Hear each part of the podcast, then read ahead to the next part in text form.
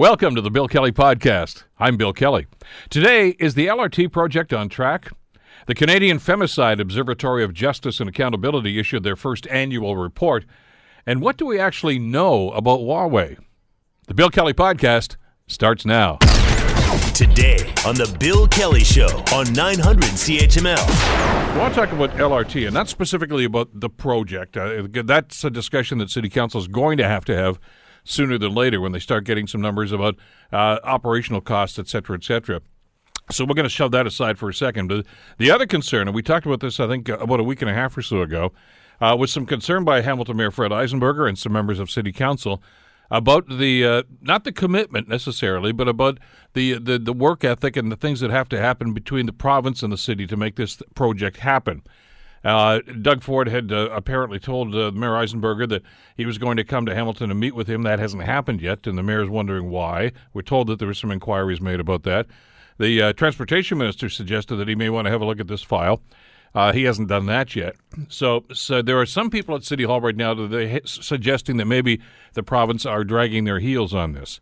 I want to get some clarity on that. And to do that, first, uh, I want to bring Donna Skelly into the conversation. Donna, of course, is the MPP for uh, Flamborough Glanbrook, parliamentary assistant to the Minister of Economic Development, Job Creation, and Trade. And, of course, as a former city councillor, is well versed on the LRT file. Donna, thanks for the time. Good to have you with us today. Good morning. Listen, I know I'm pulling you out of a session, uh, the, uh, a thing that you're doing today with uh, the public, and I, I, appreciate you spending a few minutes with us. Uh, no you, you, saw the article in the Spec today that uh, Matthew Van Dongen wrote, and, and mm-hmm. expressing some concerns, some freedom of information stuff that they got on there. You, are you are you getting the, the vibe too, Donna, that there's some concern at City Hall right now about whether or not this project's going to move forward and the province's commitment to it? No, it's interesting you should say that because uh, that's new to me. I have um, not spoken actually with the mayor since he was reelected or since uh, I was elected about the LRT. And, and uh, Drina, his assistant, did reach out at one point, but never followed up for a further meeting. I, I would appreciate if he's if he has concerns, perhaps he should begin with with me and I, I I'm in touch with the minister and the ministry on a on a regular basis discussing LRT and other transit related issues for the area, and I, I speak to the, uh, the premier uh, on, a, on a regular basis. I'll be seeing him uh, with the minister actually this coming week uh, at our retreat in Kitchener. So, you know, it would be wonderful if there are concerns, pick up the phone and call or or, or book a meeting and we can chat about it. But uh, no, um, that's actually news to me. Let me ask you about protocol here. Uh, there was some concern. Doug Ford has been to Hamilton, of course. Uh, it wasn't an official visit with uh, with the city staff or the city, but it was with business leaders. And and yes. and, and you and I talked about it that uh, I think it was the day after, and you suggested that well, that was obviously set up through your office and through uh, other members here in the community. Uh, are they going through your office to try to facilitate this meeting between the mayor and, and the premier? Well, I can assure you that there will be a meeting, but it, I, I think that the protocol is to meet with the minister first, and the minister and I and his staff have been looking at dates to bring the minister to Hamilton to to meet with um, uh, members of council, to meet with the mayor, and I think that that is probably the first step that we should have before uh, we go any further in terms of meetings.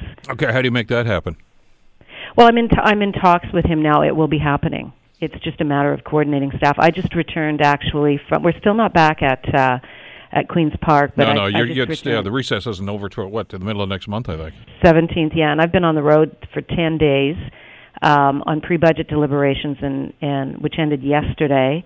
Uh, back in my constituency office this week, and then we're back again on the road next week. So um, it will probably be happening sooner than later, I'd say, within the next few weeks. Yeah, and, and this is a matter of, of, as you say, trying to coordinate things. I mean, the mayor's out of town this week, too. He's up in Ottawa, of course, for the large urban mayors mm-hmm. conference. Mm-hmm uh, mm-hmm. and has been for the last little while. He'll be back. Uh, actually, he's going to be on the show Friday. So uh, it's it's a matter of getting everybody together on this. But there's some consternation right now because there are some people, uh, based on some of the information that I've heard anecdotally from staff and from some of the elected officials, Donna that uh, they thought that they might even be able to get shovels in the ground later this year. Now it looks like this isn't going to happen.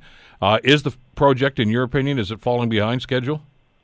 Uh, it, it could be following be, falling behind the schedule that the city has put forward, but uh, part of the problem is I'm not sure that they have clear understanding of the costs. And as you know, the province has committed, and, and the premier has committed to the billion dollars minus what has been spent. But having just returned from 10 days of pre budget uh, uh, consultations, I can assure you that it is a billion and only a billion. Um, if it does happen to exceed the billion dollars, the city will be responsible for finding out how to, to cover any additional costs. We are certainly not doing anything to drag this along. Um, but no, maybe not officially you haven't, but the fact that you put a freeze on real estate purchases, uh, some people are saying, well, that is dragging it along. No, I think that that's probably more prudent in terms of until we find out the the true costs. I'm going to go back, and as you know, um, how, my feelings about LRT, but my biggest concern when I was a city councilor was the cost of the project. Mm-hmm. Because when Councillor Whitehead asked for the extension to Eastgate, there was really a, a very vague um, understanding of how that additional uh, extra kilometers would be covered, and I'm not so sure that that has actually been identified. But but the but the minister will be here. We are not doing anything to to slow this down. And I will tell you that there are other discussions I'm having with the minister that go beyond the LRT. Uh, we have to look at other opportunities for transit and also for transportation the movement of goods in the Hamilton area, and I meet with him on a regular basis to discuss other opportunities uh, as well for the city. Now, you just mentioned a minute ago that if there's a cost overrun here, and, and you know, name me a project that doesn't have one of these. Uh, any government at any level, they always seem to have cost overruns. But you just maintained or, or told us that if it goes over the million dollars uh, that's already the been billion? talked about, a billion, I'm sorry, mm-hmm. uh, that the city's going to be responsible. Now that's news to us because apparently there's no official word on that. And and uh, are you telling us right now that that is the government's policy? Well, I, I don't think it's a stretch to think that when we're in a government facing a $15 billion deficit, that we would not we would be able to uh, shore up funds for anything other than what we have committed to. The premier committed to a billion dollars and we are standing behind that commitment. But you know, we we have huge pressures facing the province right now, and and uh, I think it would not be prudent to um, to try and and find. Uh, you know, money that exceeds the billion. The billion is the promise; it's going to be kept, and uh, what happens beyond that, I, I, I think that the city would have to um, look at ways of, of funding anything that uh, goes beyond the billion dollars. But at City Hall, they don't know that yet. So, uh, are, are you stating well, I, are you stating I, government I, policy or just speculating? I'm well. Uh, am I speculating? I'm stating what the facts are that have well, been. That, yeah. we, we commit we commit to a billion dollars. I don't know if it's going to exceed uh, a billion, but it would be very difficult for the province to say we're going to find more money when we have hospitals that are that are asking for additional beds and long-term beds and and other transit projects across Ontario and you know other priorities in other sectors. Uh, I think it's reasonable to say that we're committed to our billion dollars. Donna, I know I've pulled you out of a meeting. I know you get back in there, and I really do appreciate the time. Uh, do me a favor, though. Uh, mm-hmm. When you do set this thing up, and, and Transportation Minister Yurek does come into town, we'd love to have you and he on the program here to maybe talk I about will, this file. I will I I you haven't set agendas yet, so I'd like to. I will like try to, to have them in the morning. How's that? That so sounds like a morning, deal. So you can have them early. Okay. Sounds All right, th- thanks so much, Donna Skelly, of course, okay. MPP for uh, Flamborough, Glanbrook, and Parliamentary Assistant uh, for Economic Development. Uh, well, there you go. I mean, her suggestion, because uh, we have not heard official government policy on this, that if there is a cost overrun over this billion dollars that they've talked about, that the city would be on the hook. That's uh, probably news and not good news for uh, Mayor Eisenberger and others. Let's get John Best in on the conversation, publisher of the Bay Observer, who's been on this file for seems like a hundred years. John, uh, yeah, a minimum, yeah, uh, easily. Yeah, how you doing today? Good, thanks, Bill. I, I think we have breaking news here that uh, the government's going to be, or the provincial uh, government is suggesting that the, the municipal government's going to be on the hook for any cost overruns. Now, that's a question that heretofore they said they did not have an answer to. Now, I understand Don is not the minister, uh, and I understand that logic would suggest that that's the way things are going to go, but they haven't received official word on that yet. Well, I'm sure she's well informed on that issue, and I don't know why anybody would be surprised. Frankly, uh, it's been a billion dollars uh, going back to Kathleen Wynne. Even she said uh, up to a billion more than once. So I, it, it's not a surprise that maybe you know the the fact that it's now been reiterated is is a is a surprise, but I, I don't know anybody that thought uh, this thing was going to be paid for by the province up to any uh, level. And of course, we know with so many of these projects that they do run into cost overruns. Well, that's so, what I mean. Let's be pragmatic Yeah. about this. I mean, Yeah. Now, and and the two things about that, and let's let's talk about that cost for a second, John. Uh, I know that the mayor and, and others on council that are supportive of the LRT are hoping that uh, that when the bids come in uh, to see who actually wants to, to try to build this thing. Uh, that they can come in under a billion dollars. Uh, now, uh, that's wishful thinking in, in my mind. I don't know that that's necessarily going to happen given the, the delays that we've had, the real estate purchases that have yet to be made, the remediation that has to happen. Coming in under costs? Come on, that's a stretch. Yeah, it, it is, and you got to remember that the the um, uh, in that uh, big meeting where where the project where council voted to allow the project to move yet another step forward. Um, the the business remember at, at that point they were looking at a at a project that was going to run from Mac to the Queenston traffic circle. Yeah. Uh, and the the additional uh, trackage that was uh, that was tacked on uh, going out to Eastgate uh, was literally done on the back of an envelope while the meeting was underway. So there was no costing, there was no nothing. It was just uh, craziness, and uh, so I, I don't think we know what the project's going to cost. I, I'd be stunned if it came in uh, under a billion or even at a billion. And and I think the, the the two big unknowns that I was looking at the the papers again the other day, and I, you know, we're we're going to build a, a standalone bridge across the Chedoke Ravine, and we're going to build a tunnel uh, under the TH&B tracks at uh, King and Gage. I just, you know, those two aspects of it just cry out for cost overruns. I think, but we'll see. I mean, at some point, uh, y- the big problem right now, as as was confirmed, uh, we mentioned it uh, a couple of weeks ago, and it was confirmed in in the Spectator story today, is that they've had to extend the bid date by by three months because nobody's bidding on the project, and or at least nobody submitted a bid as yet. Yeah, And that's that's kind of important. Yeah, so it's great to say what's it going to cost. Well, you're never going to know if nobody submits a bid. Here's here's the other element to this, uh, and and I'm going to go back to some of the comments made by some of the councillors who. I I think it's fair to characterize begrudgingly supported moving forward on this project, uh, notwithstanding some serious reservations that many of them seem to have. But it was on the, the proviso, John, as you recall, that said as long as Hamilton taxpayers don't have to pay one dime towards this. And back then, that sort of sounded feasible. But given the scenario that we're in right now, where the government seems to be, the provincial government seems to be leaning towards saying any cost overruns are going to be the city's responsibility, uh, where's that support going to go? Well, uh, I think, Evaporate? uh, that that business of voting for it on the proviso that it not exceed uh, that we not spend a penny. That was always taken as a yes vote. Uh, now it's become a no vote. I think.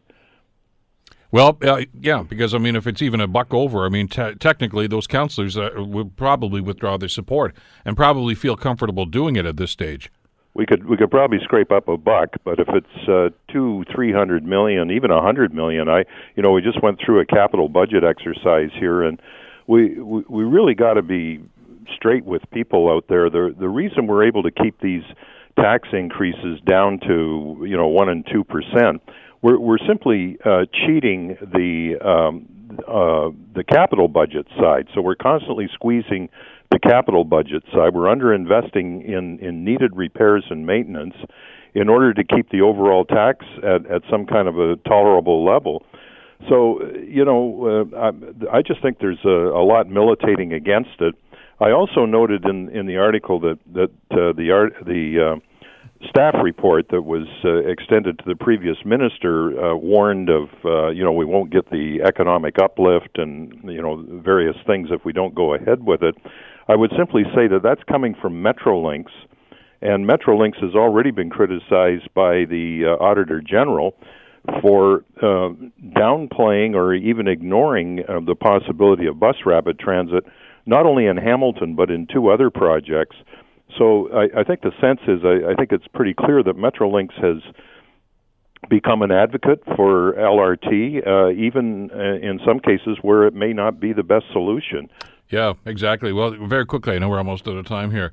Uh, in, in this Freedom of Information uh, request that the spec finally got some details on, although, as I mentioned, a lot of it's already redacted. Uh, a July MTO memo, that's Minister of Transportation memo, estimated the total capital cost at more than $1 billion, uh, suggesting that the move to Queenston, uh, from Queenston Traffic Circle all the way to Eastgate, this is the quote here, led to an increase in the base capital costs above the previously committed $1 billion. If that's the case, and that's their estimate, and this is Metrolinx, this is not the city, uh, there are storm clouds up ahead, John. There are indeed, and and I think uh, for council, I think the best thing for them to do is not vote on anything until they finally see some real numbers. Exactly. John Best of the Bay Observer, as always. John, thanks for this. You're welcome. Uh, it's, yeah, it's about as clear as mud now, isn't it, as to what's going to happen? Uh, by the way, uh, Hamilton Mayor Fred Eisenberg, as we mentioned, is in Ottawa for the larger and Mayor's Caucus. He will be back uh, later on this week, and on Friday he'll be in town, uh, and he'll be on our program, of course, for a Mayor's Town Hall. So you can bet that we'll follow up with the mayor about this and many other LRT and other budget related stuff. You're listening to the Bill Kelly Show podcast on 900 CHML. I want to talk about a, a, f- a phrase that you just heard on the news uh, with uh, Laura Hampshire, and it's uh, a phrase that maybe you don't hear, maybe you've never heard before femicide. Yeah, it's it's relatively new to an awful lot of people. But it's a very important study that uh, that we were talking about here on CHML News. This is the first annual report by an organization called the Canadian Femicide Observatory for Justice and Accountability. Hashtag is Call It Femicide. It was uh, released yesterday, and it answers a call from the United Nations for countries to better track gender related killings of women. And some of these statistics are quite frankly frightening. The, the, the one that we, I, I guess, will headline, and we'll get into some more detail with our guest in just a couple of seconds. A woman or girl is killed every 2.5 days on average in Canada. That's the st- stat from last year. Joining us to talk about this is uh, uh, Crystal Giesbrecht, who is the Director of Research and Communication, the Provincial Association of Transition Houses and Services of Saskatchewan. Uh, Crystal, thank you so much for the time. It's a pleasure to have you on the show today. Thank you. Good morning. We've talked about some of these statistics and some of these very troubling statistics anecdotally as some of these incidents come and go in, in our daily newscasts. Uh, I, I think it was very important for an organization like this to actually gather this data and to try to make some determinations. Yes, um, and thank you for, for highlighting this. As you said in your introduction, the Canadian Femicide Observatory for Justice and Accountability was established last year um, on December, or just over a year ago, on December 6th, in a response to the call from the UN. And this is important to establish a visible focus on femicide in Canada because if we don't document the femicides as they occur and monitor the response, then we're not able to look at the rates and the statistics and work toward prevention. There's a very important stat here and a very important difference uh, when we talk about homicides. Uh, and and I'll, I'll, just do this anecdotally, and maybe you can uh, put, put some detail to this. Uh, traditionally, and, and if we look at statistics over the last number of years, men that are, are murdered more often than not are, are murdered by somebody they don't know. Women, on the other hand, more often than not are murdered by men that they do know. That's right. And this is consistent with the situation worldwide. The home is the most dangerous place for women. The majority of femicides are perpetrated by intimate partners, and also many of the killings that we've documented in this report are perpetrated by male family members. So it's most common that women are killed by someone they know, whereas you said male homicide victims are killed by someone that they don't know. So that's some of the purpose of the report is documenting when women are killed in relation to when women when men are killed and the gendered nature of the violence and the differences. I, I know that there may be a, an inclination to just categorize this as domestic violence, and, and and and that that can be a very very big umbrella when you look at situations like this. But there are some some particulars about this, and and I, I was just going over some of the details in this report, Crystal. And uh, one of the more troubling aspects is oftentimes these attacks occur when the, the, the woman, possibly in an abusive relationship or for one reason or another, uh, declares that they are leaving that relationship, and and this is a, the result. This is the reaction they get from their male partner. Yes, and, and that's something for everybody, for the community and the general public to be aware of how dangerous it is to leave and why sometimes it can be such a long and difficult process for but you know and, and, and that's an, that's a worthy, that's a worthy point because when we talk about domestic violence uh, uh, invariably, I'm sure you've heard this, and I certainly do when I do programs about this. I'm always going to get feedback from some people that say, "Well, why don't you just leave? Why don't you just get up and leave then? Uh, and, and as if it's easy to do, and it's not, and there could be serious implications. And this study, I think, bears that out. That's right. Uh, There is serious implications. So we have to be sure that we have the resources in place to support survivors when they're ready to leave and to keep them safe when they do. So in the report, we document killings of women by intimate partners and other family members as well as other types of femicides.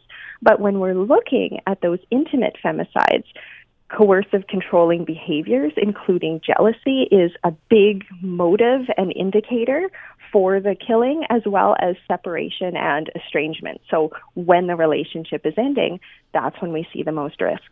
Uh, interesting timing on the uh, release of this report. Uh, just let you know, Crystal, and our listeners would hopefully be aware of this. Just yesterday on the program, uh, we had some guests on here uh, who were victims of this. I mean, they they they watched their mother, their aunt, actually, uh, the two people, two families living in the same house here in Hamilton. Ex-husband ran into the house, stabbed one of the daughters, and stabbed the, his ex-wife to death. Uh, right in front of them. That was 10 years ago, and they're still dealing with that. Of course, they're never going to get over it. It's never going to just go away. But and it, it- that that was a living example of this as we actually talked to these people and the impact that it's had on their family over the last little while. Now we get this report with these statistics that said this is happening uh, far more regularly than we'd like to think that it is. that's it. When we see the numbers put together, we realize the significance of the problem in Canada and really the need to do something about this immediately. And sadly, we sometimes do have to see the statistics to, to really get, get action on the issue. But some of what the Canadian Femicide Observatory is doing is looking at criminal justice and court system responses as well as, as media and, and research so that we can look at how those processes could be improved. 148 women and girls killed in 133 incidents. This is just last year in 2018. Uh, 90% of those uh, accused in these crimes were men. So, I mean, this this really defines the issue, doesn't it? It does. And that's really the difference between femicide and other types of homicide and the violence that we see men experiencing because there is a gender based nature to this violence. Well, and, and let's clear something up here. And I want to maybe connect some dots here, if I could, Crystal. I, you, I'm sure, saw the commercial, the the 90 second commercial that uh, Gillette wanted to run on the Super Bowl, and it was it was about you know men and women and relationships, and there was a lot of negative pushback to that commercial, saying, well, you know what it's basically saying is that all men are evil and all men beat wives or murder wives, and which was not the message at all and and you know that death protest too much people that were taking that attitude. Uh, but what the, I think the message was saying, and I think what this report is indicating, is that's not the case at all. This is not an accusing finger saying all men are, are likely to do this. And it's saying it does happen, and we need to be aware of this and deal with this. Absolutely. You've One is one too many. And and that's definitely it. If you're not part of the problem and most men aren't, be part of the solution. Be informed about what's going on and think about how you can work to help in your daily life. It's definitely not about attacking men as a gender. It's about looking at what the reality of the situation is and what we need to put in place. To go back to our conversation with our, our guest yesterday, Crystal, uh, that, that tragic event that happened 10 years ago, uh, one of the extraneous factors in that was that uh, there was no room in the shelters. Uh, they applied and they just said, call every day, we'll see what we can do. Uh, sadly, they, you know, she died in her home before they could actually do something about that. Uh, that was 10 years ago. I'd like to think that things have improved, but when I start looking at funding, uh, not just here in the Hamilton community, but right across the country for uh, for those support services, uh, we still seem to be falling behind. We are definitely because the need continues. Um, we're seeing in many communities, I think, a greater need, and that relates to housing and, and all of all of those things. And we haven't seen funding increase, um, very small increases or no increases over the last decade. So we have service providers that are doing the best they can to provide the services, but without always adequate funding and being able to um, have an adequate staff um, number of staff hours and all of that. So it is very hard to encourage someone to get out of an intimate partner violence situation if there aren't services readily available in their community. So that's something we need to advocate for is funding to provide services no matter where you live in Canada, whether it's in an urban area or a rural area. There's some interesting aspects to this too, um, and, and, and from your position uh, out west, maybe you can shed some light on this because I know that the funding invariably is done on a on a per capita basis which means that obviously in rural areas where there's, uh, the population is more sparse, uh, there's going to be less funding available. But there seems to be an indication in this report, Crystal, that, that, that the, the possibility of these sorts of things happening may actually be greater in some of those areas, uh, maybe because of access to weapons, any number of different things like that. But those support services may not be there for those people in those areas, not just in Saskatchewan, but I mean rural areas right across the country. Yes, yeah. In in the report, the femicides that were documented in the last year, 34% of the victims lived in rural areas. So we know that that's a risk factor for femicide and all of those issues related to getting out, getting housing, getting transportation. So the service that's provided in a rural community might be different than what's provided in the city, but we need to look at creative ways and making sure that that's available. And a lot of that just comes down to funding. Let's talk about the uh, the impact it has on different uh, ethnicities here, and, and I want to go right to uh, the the statistic here about Indigenous women. Uh, we've heard some horrific stories, of course, in Manitoba, and then of course there was the Pickton situation years ago out on the west coast. Uh, but these numbers are, are frightening. Uh, the Indigenous women represent about five percent of the population across this country, as you know, Crystal. But they make up 36% of the women and girls that were killed by violence. An inordinate number there, and, and we've seen evidence of that anecdotally. We've got a problem here. Absolutely. And that's not just 2018. That is an ongoing, consistent problem with the high rates of violence against Indigenous women and girls.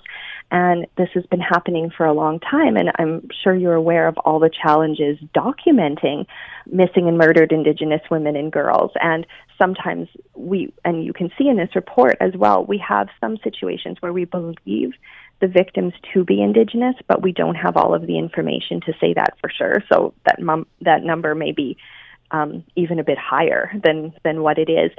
So there's there's so many reasons, and and some of that does come down to to living in rural areas and the intersection of other risk factors as well. But um, we have a lot of problems in in this country, and we definitely need to look at doing more research, figuring out what the what the issues are, but then looking quickly at at solutions for prevention of the violence against Indigenous women and girls. So where do we go with this? I mean, there's a, a body of information here now, and as you mentioned, Crystal, this has been out there for some time, but but now it's it's it's been gathered together. There's a report here, bingo. You can put this on the desk of, of members of Parliament in Ottawa and legislative uh, members right across the country.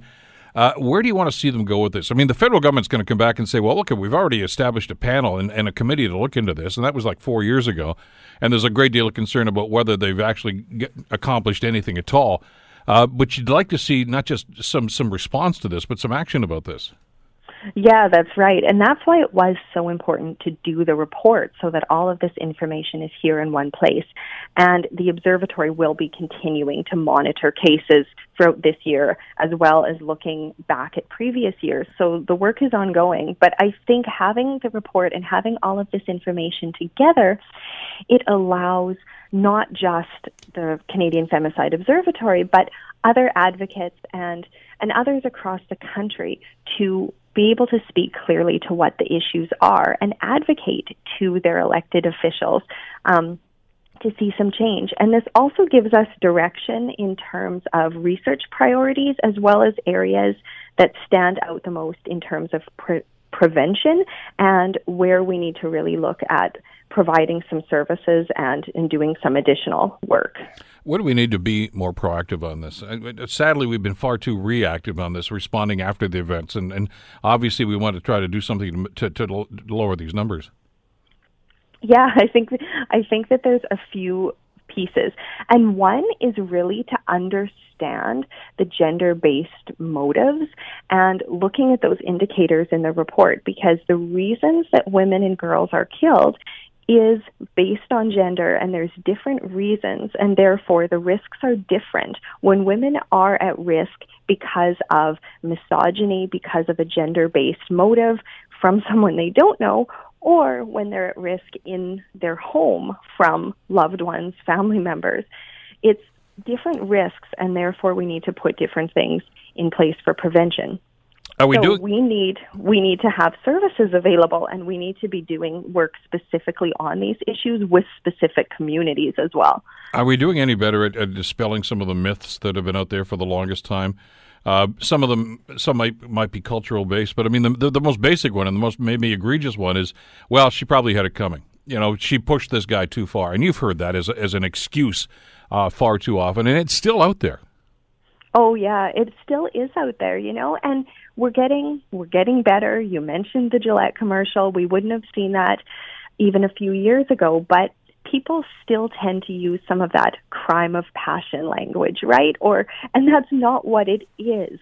Femicide is a planned killing. It's not that the victim had it coming. It's it's not that, you know, this was something to to be to be expected. Um but still sometimes there are those those attitudes and i think if maybe people haven't experienced or seen or or had someone in their life experience um, the violence or the misogyny or see some of these factors play out maybe it can be hard to believe or hard to understand so while we're getting there there's still some pretty stark reminders that we do have a long way to go in terms of, of public education and, and helping our you know, fellow Canadians, fellow community members to understand the scope of this issue and that it really is all of our problem.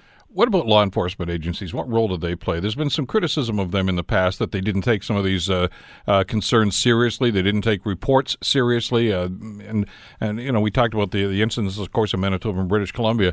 Uh, and and they, I think, justifiably get their knuckles rapped for, for some of that. Now, I've, I've talked to, to local police agencies about this, and uh, they've talked about educational programs uh, with police services. Uh, does there need to be a more coordinated effort? I mean, because obviously that's going to be the first line of defense in, in a reactive, but hopefully in a proactive manner too. Yes, absolutely. And I think a co- coordinated effort between policing and also community agencies. Um, and others that are working with survivors of violence and providing some of that programming that can really help as as well in terms of prevention. I think as well when we have research like this come out and it shows what the what the high rates of violence for racialized women, indigenous women are, that can help I think in terms of changing the perception and taking some of these things more seriously. We know about the problems with tracking um, the femicides of Indigenous women and girls and missing and murdered women across across this country for so long, and we're we're finally seeing some some changes in regards to that. So, I think that the more work we do on this, the more it helps law enforcement as well to have the information and understand what those patterns and what those factors are. Crystal, thank you so much for the time. Here's hoping that this report serves as a catalyst for a further conversation and uh, dialogue about this. Appreciate your time today, and we'll stay in touch. Thank you very much. Take care. Crystal Giesbrecht, of course, uh, Director of Research and Communication for the Provincial Association of Transition Houses and Services in Saskatchewan. You're listening to the Bill Kelly Show podcast on 900 CHML. I want to talk about Huawei and, and not about the trial and not about the extradition possibilities and, and the back and forth that's going on. That's that's one element of it. It's a very important element. We get that. But one of the other things that, that we need to have a discussion about here in this country is uh, is about Huawei, the company itself and uh, and what's going to happen here uh, because there's so many different people, including the United States government, that are pointing the finger at Huawei and say they are a security risk, that they share information with the Chinese government. Now that's an accusation that's been out there for quite some time. The United States has certainly bought into it. Some of the other what we call Five Eyes, the uh, five different countries, including Canada, by the way, that share uh, intelligence information uh, suggest that uh, having Huawei included in the new uh, 5G network that's being developed uh, would be a bad thing because that's going to give them access to information that they might be able to pass on to the Chinese government. Now, again, speculative, but it's there. And I know that Canada has yet to make a decision on Huawei. That is, whether or not they're going to be part of the 5G network going forward. But it's not as simple as it might seem at first to simply say yes or no to this. Uh, and that's because of the uh, the stake, I guess, that Huawei already has here in Canada uh, with uh, telecom. I want to bring Greg O'Brien into the conversation, editor and publisher of uh, Cartt.ca. Uh, Greg, thank you so much for the time. It's good to have you with us today. Thanks, Bill. Good morning. Yeah, listen, right off the bat, I, am just as I mentioned, I was going to talk about this today. I get I get tweets and emails on this right off the saying if if they're going to make this illegal, how come we're selling the phones? Um, and and how come they're already embedded here? Huawei's already got a pretty strong presence in Canada, don't they? Oh, they do. Um, it's uh, it, it makes up the bulk of Telus' existing network. Uh, to say nothing of the uh, of, of the 5G, w- which will be next. Um, and Telus and Bell share a network, so there's quite a bit of it in Bell's network as well. And they've been there for years. I mean, this is not something new. That Huawei has been here and, and allowed to be here and developing. And, and, and Telus swears by these guys, and obviously, as you mentioned, so does Bell. Oh yeah, they they make they make an excellent product. Like all of their products are really really good. Um, you know, they they run well. They're they're inexpensive to buy. Um, you know, for the for these big companies. Um, and Huawei themselves have made quite an investment in Canada as well. I mean, they, they've they've invested over 500 million dollars. They've got research centers um, in Ottawa and in, and in Waterloo. They work with universities, so it, it's it's not a small investment that Huawei's made in Canada. Well, they're investing an awful lot in R and D, and we know, but and, and actually working with some professors through grants and things of this nature. Uh, now, again, uh, let's get back to the security risk, Greg, because you've heard the rumors as well by some sources that say, yeah, that's all well and good, but you know that really means that they own all that intel then, and they own that research. And and I will say, yeah, well, that's one of the things they're doing. I mean, uh, but the the accusation is out there that they're that they're in bed with the Chinese government. Where did this come from? Well, I mean, it, it's China, and it's it, it's the biggest Chinese technology uh, provider, you know, around the world. So that's you know, if you go into the executives, you'll see a lot of them who have worked for the Chinese government. So, th- th- you know, this is just the way that that people think about uh, about China, and and for good reason. Um, you know, and and the reason why people are really afraid of um, why 5G is different than 4G is, is just the the um, you know the, the way the, the way the network is going to be constructed uh, in the future, where 5G transmitters are going to be much more plentiful and much closer to to people and businesses than 4G transmitters are.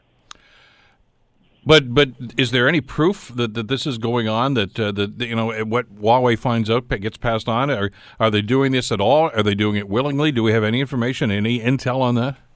There was an arrest in Poland, I think, two weeks ago um, of an of a Huawei official um, and uh, the company immediately disavowed him, as did the Chinese government.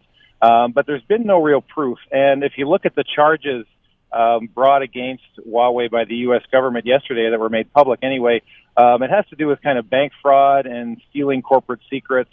Um, you know, being willing to work with a regime like Iran where they weren't supposed to, that sort of thing. There's, it's been no you know we're eavesdropping on your phone calls and and figuring out what's you know what's going on with uh, with government files and things like that. None of that has been shown or proven yet. Are you familiar with uh, a, a firm called uh, Supermicro? No, I'm not. Uh, because there's a story last week. I don't know if you had a chance to see that. It was in Bloomberg uh, Business Week.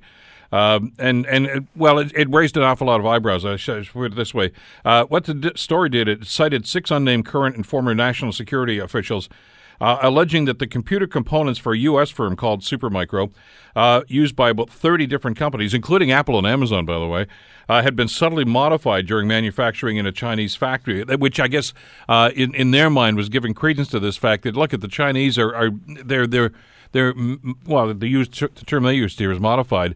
Uh, but in other words, they're they're rejigging these things, obviously for their own benefit, uh, uh, for the, to gather intelligence. Now that's from Bloomberg News, which is a pretty credible source. Uh, both Apple and, and Amazon have denied that this happened, but there's another story that's out there.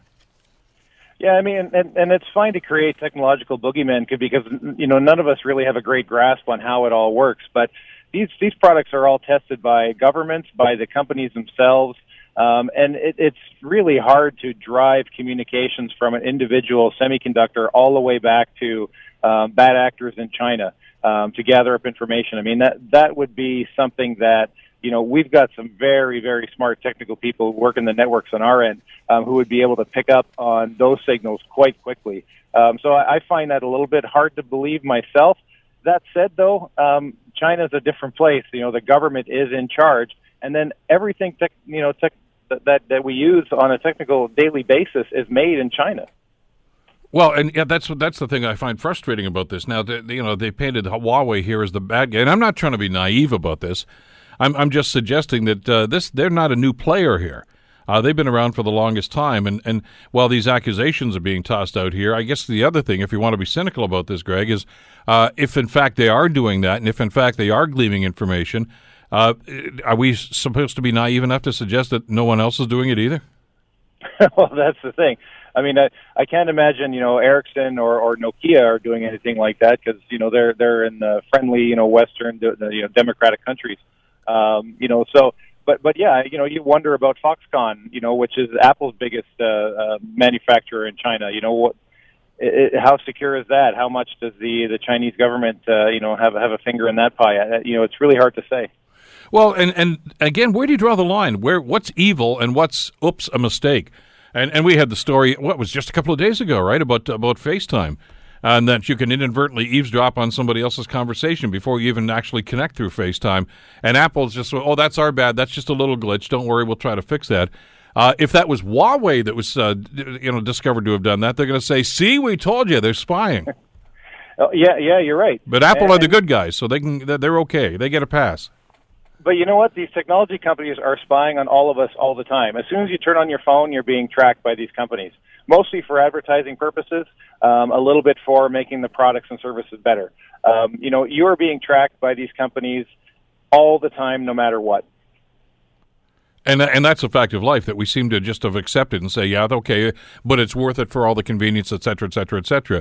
But but are we are we being again naive? Uh, though Greg to suggest that well maybe if if you know if Facebook can gather information and sell it, uh, are these people selling or sharing information with? Well, we don't know who at this stage. It may be government officials, security officials, uh, Revenue Canada officials. We just don't know, do we?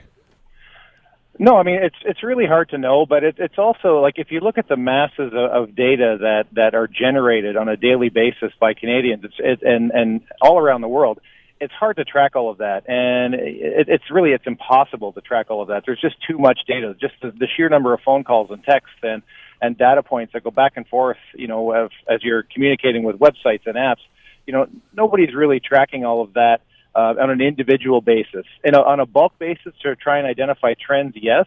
And the companies, whether they're on this side of the ocean or the other side of the ocean, they're all trying to enrich themselves as best they can um, by tracking that data. You know, that's that's a that's that's the risk that we take by by living a modern life. Um, and it's a you know it's a trade off that we all find in convenience and uh, you know the the wonderfulness that's uh, that's really in our smartphones and, and other devices. But I, I, think we probably try to, you know, dull our, our concerns about this uh, by by rationalizing it and trying to, you know, well, look at, you know, it only happens every now and then. And besides, you know, should we be concerned about Huawei when we realize that even if, if the, the software is impenetrable, uh, there's still people that are going to hack it or try to hack it anyway. So that access could still be gained by people that have those that, that mindset.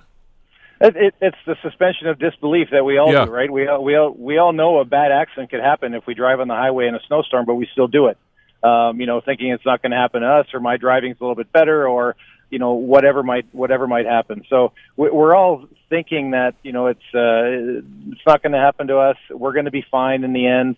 And for most of us, you know, we will be, um, you know, but for Huawei, it, it, it it's, it's not going to turn out that great for them. I don't think. I think the writing's pretty much on the wall um, that uh, that their their technology won't be allowed to be deployed in the 5G networks in Canada. Okay, but here's here's I'm going to give you the other side of the coin. I know you've heard this, but uh, just put this on the table for the sake of our listeners too. So let's let's even if we wanted to take the accusations against Huawei at face value, uh, there's one line of thought that I've read on a, a, couple of different occasions now from different sources that said, "Wait just a second here. That, that most of the time these accusations about about intelligence sharing, etc., are coming from the U.S. government." Uh, and they're suggesting that is you know, and again, let's let's put you know the the, the microscope on them for a second that the possible motivation for that might be because they're trying to protect their own self interest when it comes to tech development. In other words, if they can knock Huawei on their, their knees, then that leaves American tech companies as the ones who can fill that void for the the, the 5G network.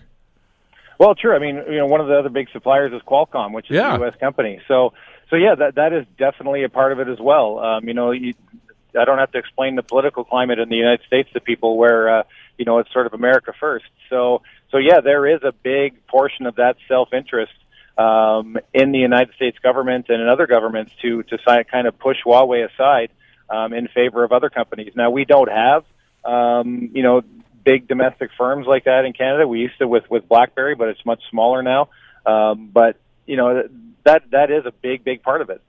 And and that's that's the nature of the business. We get that, and you know to suggest that the United States wouldn't dip to something like that, I think again is is a little ludicrous. Of course they would to, to, protect self interest, and and we talk about lobbyists all the time, and you know especially when it comes to the tech world, uh, that that if they want to get their way, obviously they're going to do that through government and and through lobbying the government, and and we don't know, but you can assume that uh, that if there's a close relationship between the Chinese government and Huawei, there certainly is between the American government and Qualcomm and and, and other providers in situations like that. And you've you've got to wonder what their long term goals are. Oh, absolutely. I mean, th- those tech companies are now the, one of the most uh, effective lobbyists in uh, in Washington, whether it's Qualcomm or Google or you name it. Um, you know, th- these companies are definitely, you know, when they talk about protecting their self-interest and competing, they're not only competing in the marketplace, they're also competing in the government and regulatory space as well. I mean, even their, lawyers and lobbyists are compensated with bonuses on regulatory wins and, and changes to the law. What's going to happen with this uh, uh, long term? As you mentioned, that Huawei's getting beat up on, on an international stage right now for a variety of reasons. Uh, but Canada and the UK are, are seemingly still sitting on the fence on this. They're obviously cognizant of the feedback they're getting from their Five Eyes partners about this, about don't let Huawei in there. But as you mentioned, Greg, Huawei is already deeply embedded into the Canadian market now. And uh, to suggest that, okay, you can keep doing what you're doing, but you're not going to be part of 5G seems to be a bit of a double standard. Yeah, it, it is. But it, it's also, the, the, like I said earlier, the way in which the two different technologies work. Like 4G works uh, and 3G before that works, you know, we see these big cell towers on the side of the highway, and that covers like a, kilo- a square kilometer, basically, of, of uh, you know, of, of, of coverage. Um, but 5G, there'll be transmitters on light poles and street furniture and all over the place. So you're, that's what makes it a little bit scarier. That the technology is much, much deeply and more deeply embedded into, um, you know, into the buildings, into society in in, uh, in Canada. So that's what's really scaring people is that it would, if if there is such a way to, uh, to you know, for uh, espionage, these close transmitters are going to make it much, much more easier. Well, and so for people that are thinking, well, Canada is, is vacillating here because they're getting pressure from Huawei, it seems to me, Greg, that the pressure on the Canadian government right now, not so much coming from Huawei, but it's coming from TELUS and Bell to say, "What? Hey, guys, you know, you got to understand that we we do business with these people." Well, yeah, and, and TELUS and Bell, I, I, you know, they probably see the writing on the wall as well that 5G is not going to be for uh, for Huawei in Canada. You know, and, and I'm not saying that that's that's been decided. It's it hasn't. Um, but what TELUS and Bell want to do is make sure that they don't have to tear out all the existing Huawei gear um, that they're already using yeah. for, with 4G and 3G because that's that's a two billion dollar bill at least, is what I've heard. Uh, this is it's fascinating. This is spy versus spy, government versus government, and uh, tech company versus tech company. I don't know how this is going to end up. Uh, so obviously, we'll be staying in touch, Greg, and seeing what the latest developments are. Thanks for this today. Oh, thank you. Thanks for having me. I'm happy to help. Always a pleasure. Thanks so much. Greg O'Brien, of course, editor and publisher of Cartt.ca. The Bill Kelly Show, weekdays from 9 to noon on 900 CHML. The Bill Kelly Podcast is available on Apple Podcast, Google Podcast, or wherever you get your podcasts from. You can also listen to The Bill Kelly Show weekdays from 9 till noon on 900 CHML. I'm Bill Kelly. Thanks again for listening. And don't forget to subscribe to the podcast. It's free, Uh, so you never miss an episode. And make sure that you rate and review. For most of us, crime is something we see on the news. We never think it could happen to us until it does. Loved ones are gone, and for the survivors, the scars will never heal. I'm Nancy Hixt, a senior crime reporter for Global News. And on this season of Crime Beat, I'll take you inside some of the most serious crime stories I've covered. Season 6 of Crime Beat is available now on Spotify, Apple Podcasts, Amazon Music, and all podcast platforms.